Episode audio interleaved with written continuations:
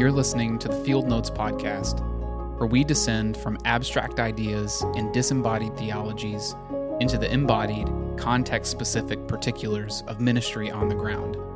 We hear from local leaders about struggle, breakthrough, doubt, hope, and everything in between. I'm your host, Seth Richardson. Let's list all the things that we can't talk about in the church.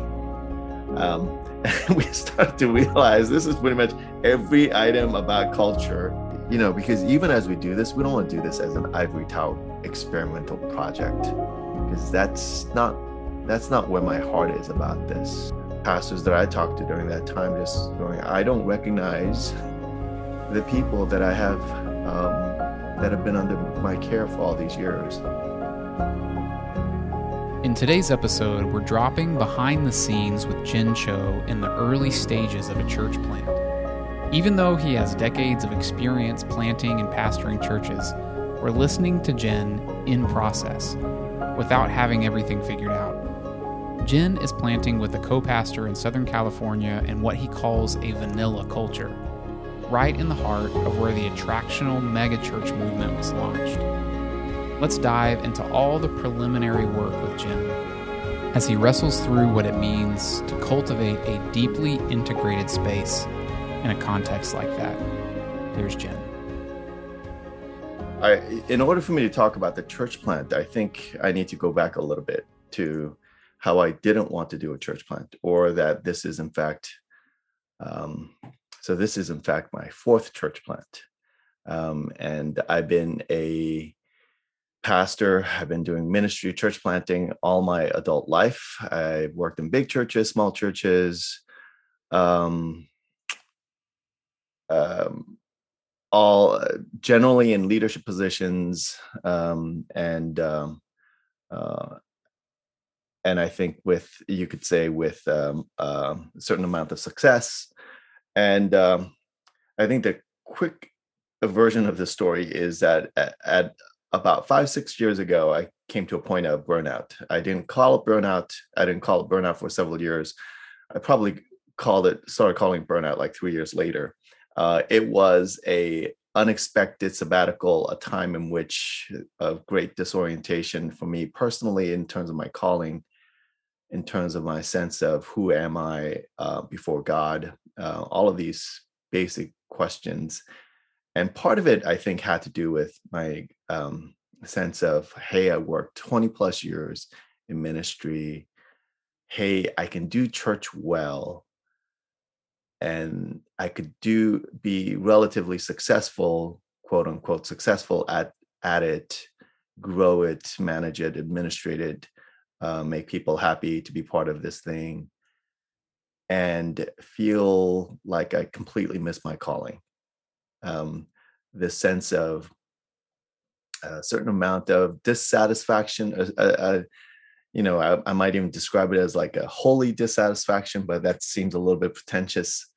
Um, but this sense that maybe uh, this wasn't uh, transforming people, um, that this wasn't um, the discipleship that I felt responsible for, that wasn't happening uh, not because I wasn't trying, but because whatever we were doing, the result wasn't quite what I saw, um, what I felt like it should be, both in the people as well as in myself.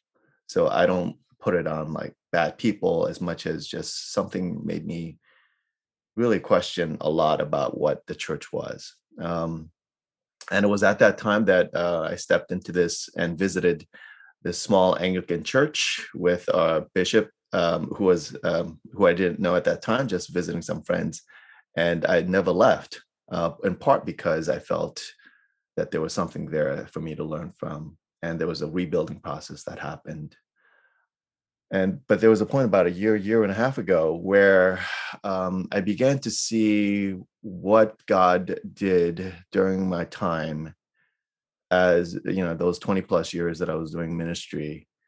Um, what was good so it, it was this kind of like the sanctifying moment in which I was able to look back in my history and see God's hand at work in it, even though I felt came away with it so disillusioned. So, so it was this um, it was a very healing moment. Um, but it also that's another way to say that it also gave me another sense of like, hmm, maybe this church planting thing isn't over for me. Um, as I began to imagine again, so it, sparked this sense of imagination and creativity in my heart, and a sense of joy about thinking about the church and what the church could be.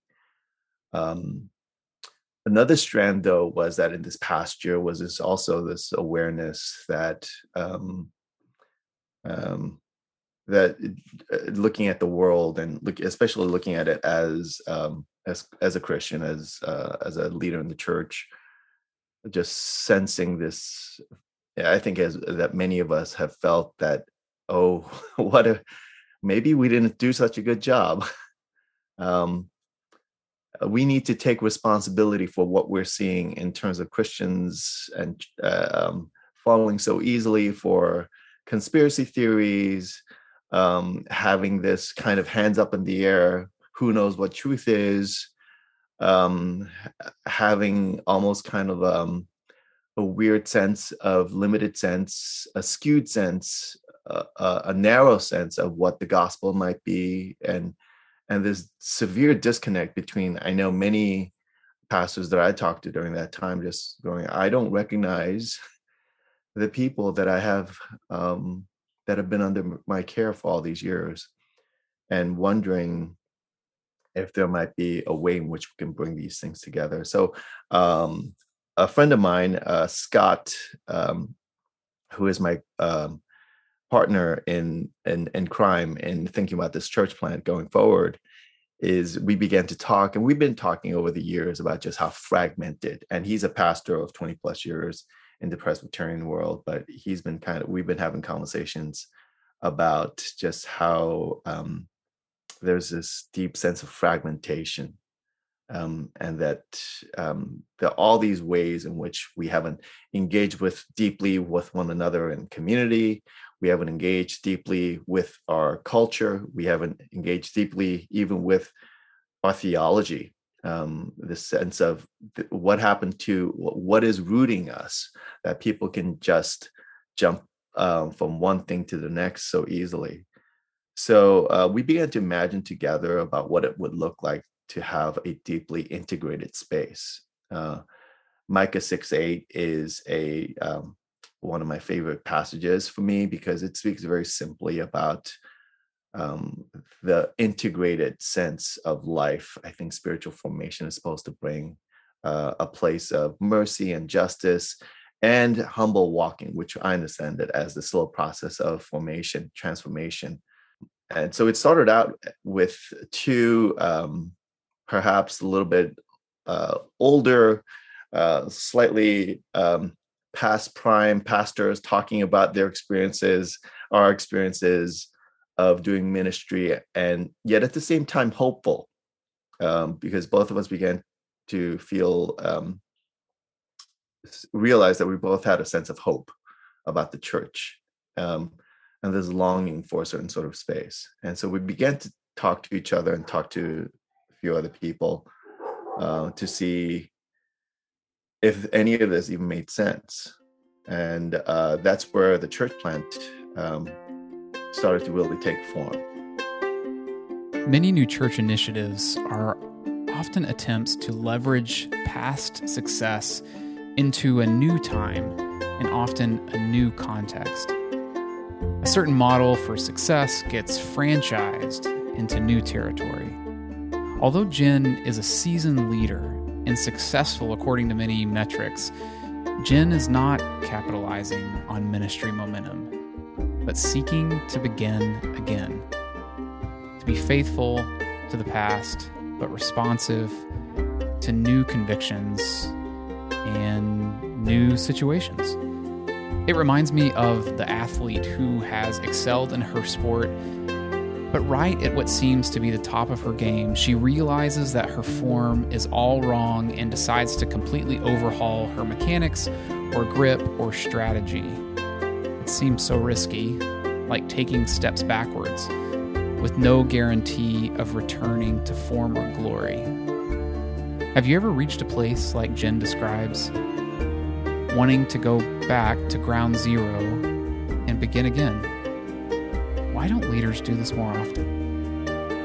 Yeah, well, I was ordained in the Christian and Missionary Alliance, uh, but I come. I think more broadly, it's from just um, even though I'm I'm an Asian American man, grew up in the Korean American church. Um, um, I tell people I'm a product of your your um, standard American evangelicalism uh, what uh, I might even describe it as white evangelicalism in certain ways, as much as anybody else. I went to all of the conferences.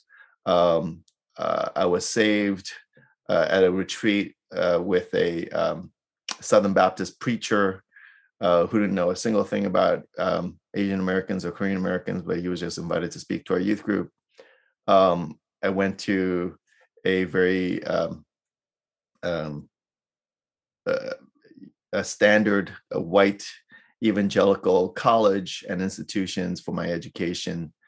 Um, so I'm a product of evangelicalism as much as anybody else, and that's probably what is probably uh, um, the best way to describe me. I think as an immigrant church, so there's always this hmm. question of what happens with the second generation, and you could see this with, you know, um, from my studies of German immigrant churches. Um, um, um, uh, Chinese immigrant churches and Japanese immigrant churches, um, those that have a little bit longer history than even the Korean Korean immigrant churches. There's always this um, struggle with what happens with the second generation, um, because uh, the generation immigrant church serves a certain um, social purpose that the second generation no longer feel as much of a connection to um, or a need for.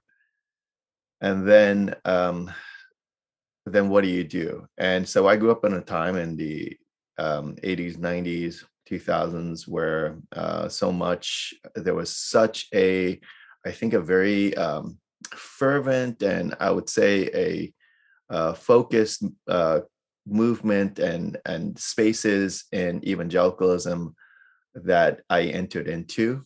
Uh, so part of it might be my particular upbringing, but I I talk about um, I bring up the fact that I grew up in evangelicalism to say that I am this is that's my that's my tribe by default uh, by that's my family um, that I grew up in.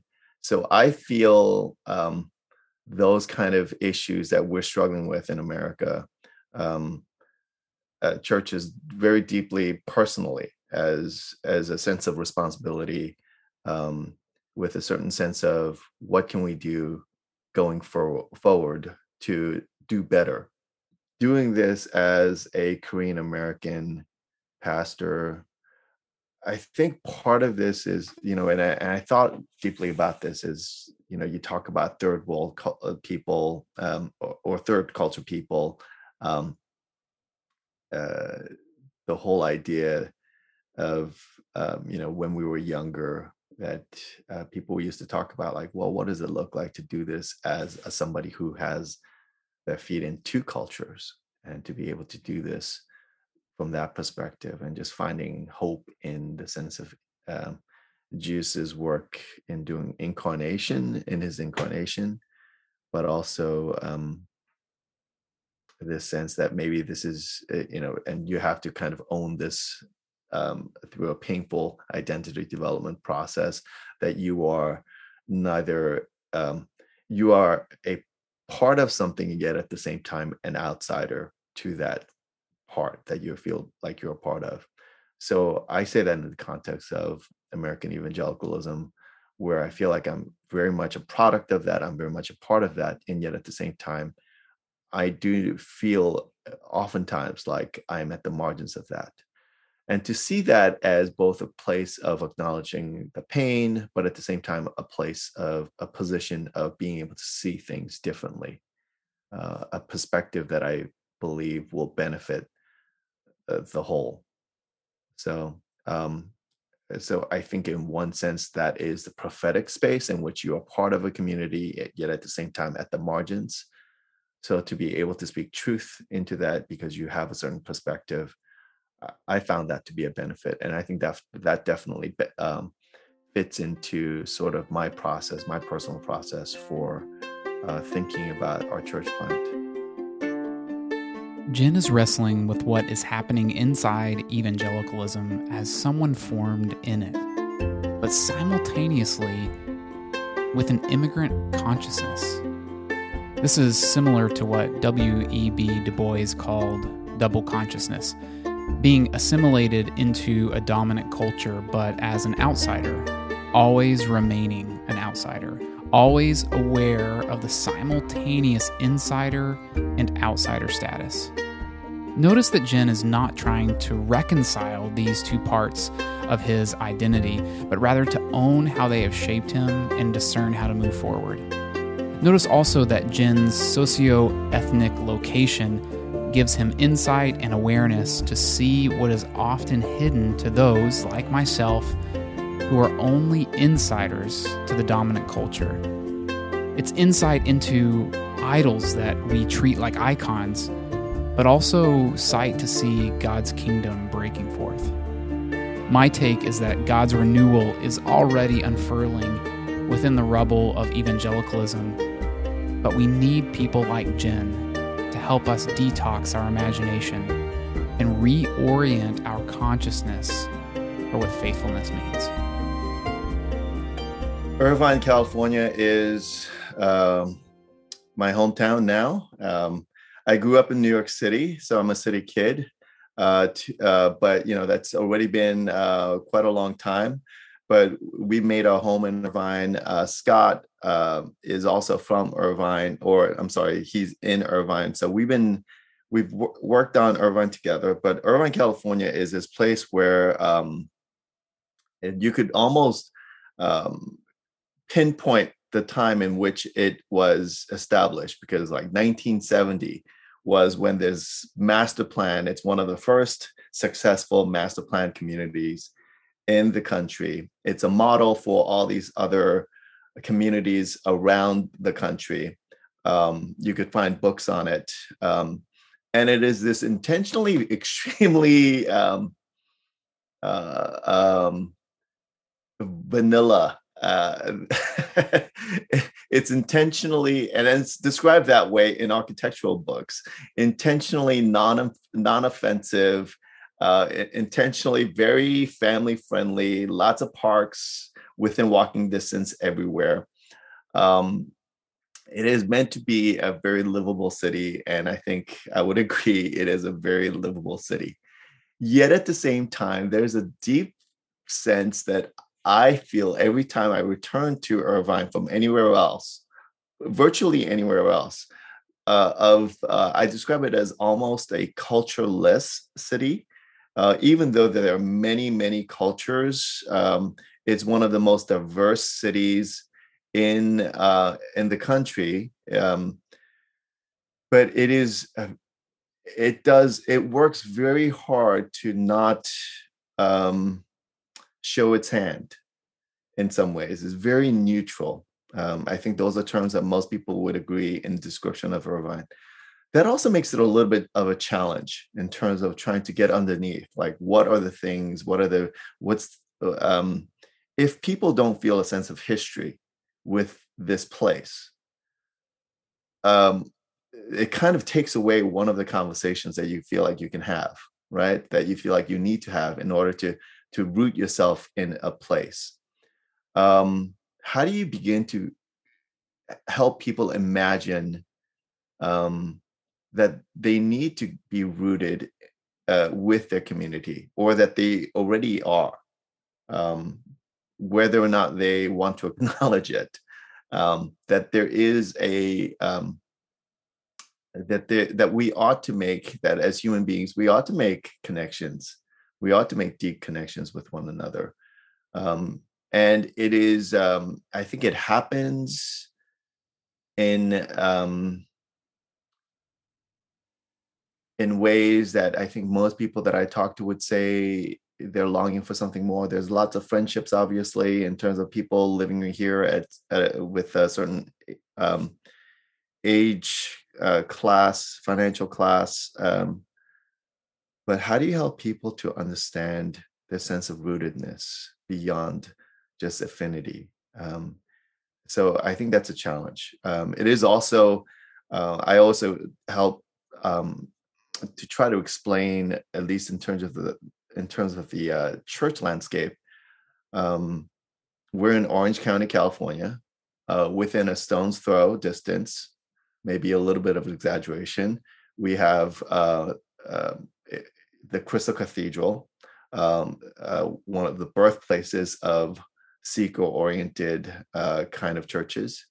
We have Calvary Chapel, uh, which had a huge national, international influence, and then Vineyard, um, and then also a little church known as Saddleback.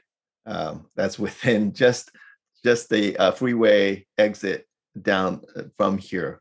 Um, so those are the largest influences around here so that no matter what denomination most of the uh, most of the churches around here have a certain um, it's better to describe them ha- as having some sort of a southern californian evangelical feel um, that you would almost not be able to tell what denomination that they were they were part of um, but you would know that they were southern california evangelicals Yeah. So, like, I mean, values of like innovation, mm. values of being casual. Um, you know, you look back at, um, I don't even know if it's like Saddleback that started it or Saddleback that kind of really articulated it. Uh, but because those values are so strongly Orange County, Southern California, in terms of the way that these uh, way that so many of these churches feel. I hear Jin wrestling with a critical question that must be discerned when we're thinking about seeding a church plant. The question is how do you shape a distinct way of life in Christ in a place that has been architected to absorb all questions of identity into a vanilla American ideal? How do you forge a vision for God's renewing and perhaps disruptive work in a place where, if people are thinking about Jesus at all, they think about the attractional megachurch culture that's so pervasive. Next, Jin describes a somewhat radical idea in traditional church planning circles. They want to deprioritize institutional permanence. Remember, this idea is not an abstraction, but a contextual response to a massive branded church institution that pulls everything into its vanilla Jesus vortex. To me, deprioritizing institutional permanence is like taking away the fuel on which a parasite can feed. It makes so much sense. Both of us having experience, both of us having lots of, you know, um, we figured that we have like 40 plus years to get combined of um, church leadership, church ministry experience. And both of us coming at this point where we're on the other side, um, where we, um, it doesn't thrill us to try to uh, start another institution. Um, we, so like one of the things that we say is the most interesting thing about us is that we want to deprioritize institutional permanence. Um, and that sounds crazy when you're talking about it in the context of a church plant, but that comes directly from. Um, I remember doing church plants and how much this sense of I need to create something that's sustainable, and that's like either the first or the second question I think that's asked of most church planters: Is it sustainable? And and uh, what occurred to me was how much um, it could sometimes it could be thought of in a way that undermines the mission of a church um, so eh, uh, i came to a point of thinking about a time in which we were doing a church plant and um, and uh, i was in conversation with some people that were in that church plant together about 10 10 15 years ago um, and we were reflecting almost nostalgically about just how good it was and how if we could have appreciated what we had that would have been so awesome.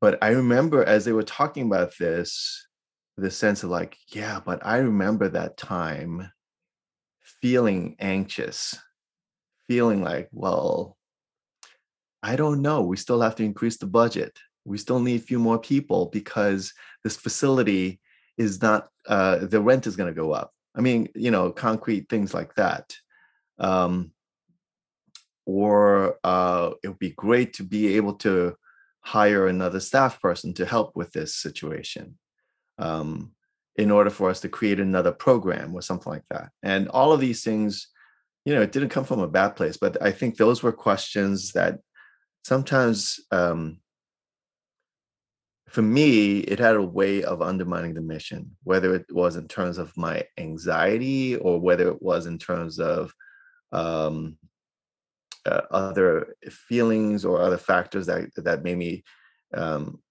you know, growing a church. Is that the mission at all costs? I mean, creating another program to try to make sure that these families stay. Um, I certainly didn't think about it that way, but I think it could. There were times in which it could uh, have been so much better if I could have just said, "Well, I don't know if it's sustainable, but it is good." Um, if I could have said that, if I could have had the maturity to say that at that point, I think um, I would have appreciated what God was doing at the moment, and I, I would have been able to praise uh, and acknowledge the work of the Holy Spirit and see the Holy Spirit at work um, with a lot less anxiety and with a lot less reservation. Um, so, one of the things that we're trying to do is well, what does it look like when we deprioritize the institution building of church planters? Uh, well, it requires for us to understand finances differently.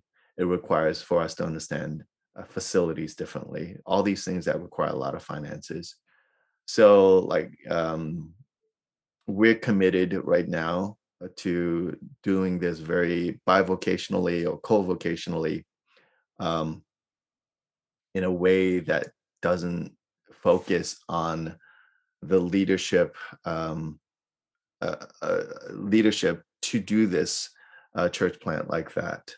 So um, and also to be okay with having lots of unknowns you know um, to be okay with being able to say um, uh, our goal is not to last past five years or ten years um, and i remember that actually being one of the goals because i remember having people say it's like you know um, church plants that last five years, church plants that last 10 years, you know, it, it, it um, you're, you're at a certain stage. And I remember those kind of conversations. And so it's no longer, so what happens when you take those things out of the equation? Um, I think it gives a lot of freedom. It gives a lot of flexibility. At least it's done for us in imagining what we can do together. Um, so we could think about things a lot more intentionally in terms of the mission in terms of transformation of what happens when people are actually here um, and and appreciating in some ways the work that we're doing in the moment um, a lot more so than the work that it will that will happen with the church once it gets established you know what i mean i i don't even know what that question is anymore is like what is an established church versus a church plant? You know um, when we're talking about the mission of the church doing doing the work of ministry it's just different um different stages of the same thing. Sustainability can be a good value especially if it means something like aiming for long-term transformation over quick flashy results or if it means working soberly rather than excessively not needing a constant influx of capital to keep the beast fed but like other good things, sustainability can be twisted in on itself when refracted through privilege or coercive power or the industrial church complex. Sustainability sometimes thwarts mission. sustainability becomes the mission rather than funding participation in God's mission, it can become yet another way we recenter ourselves in control over outcomes, or a way institutions assert a self enclosed identity in the face of the more wild, non domesticated movements of the Spirit. When you take away that question, then you could kind of begin to kind of dismantle for me like these other questions about um, how do you move forward? Like the other very huge number one question that people ask is what's your demographic? Um, and and um, i think i don't know. I mean it's do we so we've been kind of more focused on saying it's like let's let's try to make sure that this demographic is mixed. Um intentional let's just try to let's make sure that we we reach people in a way um that reaches the old as well as the young. Uh, let's not have it be a young church. Let's make sure let's make sure from the outset that this is a multicultural church. Let's be committed to that. Um, let's try to uh, mix in different backgrounds as much as we can. Um, we're limited in one sense by our community but um, that that was kind of like one of the things that we settled on once we began to ask questions of like what are our assumptions. Um, my sense is also when you think about like uh, so like when i look at social media like one of the things that really just like um, i get it grieves me is a sense of like oh the young people when they see this about the church when they say that this is what the church is about they will i mean we've we've already felt like we've been feeling for a long time like the young people aren't coming back to the church but just how much more this next generation of people are feeling like they don't want to have anything to do with the institutional church and how much they don't really want to walk into those spaces. Um, and um, and i actually think that small churches small groupings of things like this that that do not focus on the institution um, might be a way for us to step into those spaces. Um, so it is a desire for, in one sense, to for the church to be relevant in those spaces where it's becoming increasingly irrelevant. Uh, not in a way to try to be relevant in you know the 90 cents, but in this new way of saying, well, what if we commit? because the gospel is relevant. The gospel is meaningful for us in a culture and gives us hope in a time of crisis like this in a time of sense of loss of um, uh, you know loss of direction. Um, and i think this is where we're supposed to be forming people uh, the other thing that Scott and I were doing, and um, we were just having a coffee conversation about just like, let's list all the things that we can't talk about in the church. Um, and we started to realize this is pretty much every item about culture we've we've we realized we couldn't talk about in the church. And so, and this was actually before the pandemic, and it's you know that list has gotten longer um, since then. But we felt I, I, mean and that's coming from a place of like we're we haven't done good theological engagement with culture. Uh, we haven't really encouraged we haven't helped our um, uh, our members we haven't helped our churches do this well. Um, step into hard conversations and courageous conversations. So what does it look like for us to step into these courageous conversations? Uh, uh loosely not as a to to listen and engage and encourage and give people give everyone who is there the tools to be able to engage well engage theologically not in an abstract sort of a way but really meaningfully so that we can together seek the mind of christ. So um so that's the other commitment that we want to have like to incorporate that in the context of our service in the context of our worship. We want to prepare sermons so well that it's about five minutes. Um, I don't know if we'll be able to do it, but to say, uh, um, because it occurred to me, I don't know why we have to spend so much time because, uh, you know, half the time in most people's sermons, they, they're trying to do application. Um, but what if that what that application part was actually a conversation? Um, and why isn't that a conversation? Because I my sense is the people that are working and and their lives, that interaction is a lot more meaningful to them versus when we come up with like few a few ways in which people could try to apply this in their lives. Um, so I think that should be part of worship. You know, we've been talking about like, well, what does this look like? How do we begin to describe it? I think it's going to look like um, missional groups, home churches. It's going to be places of deep engagement, deep connectedness within community, and deep engagement with the larger community, with our culture. We realize, oh man, this requires smallness. This requires for us to be okay um, and kind of measuring things differently, learning to measure things differently. Um, and then we're planning for this event. This is our first public event that where we invited people. Uh, and immediately we got we were thinking like maybe a dozen adults and some you know eh, kids around whatever uh, to kind of start it out small and immediately we're at like 24 um, and that was both exciting uh, which is to say oh this is resonating. This seems like something that people want to be part of and yet at the same time i could find myself being excited about the numbers that i said i wouldn't be excited about. Um, so how do we make sure that we stay true to the course?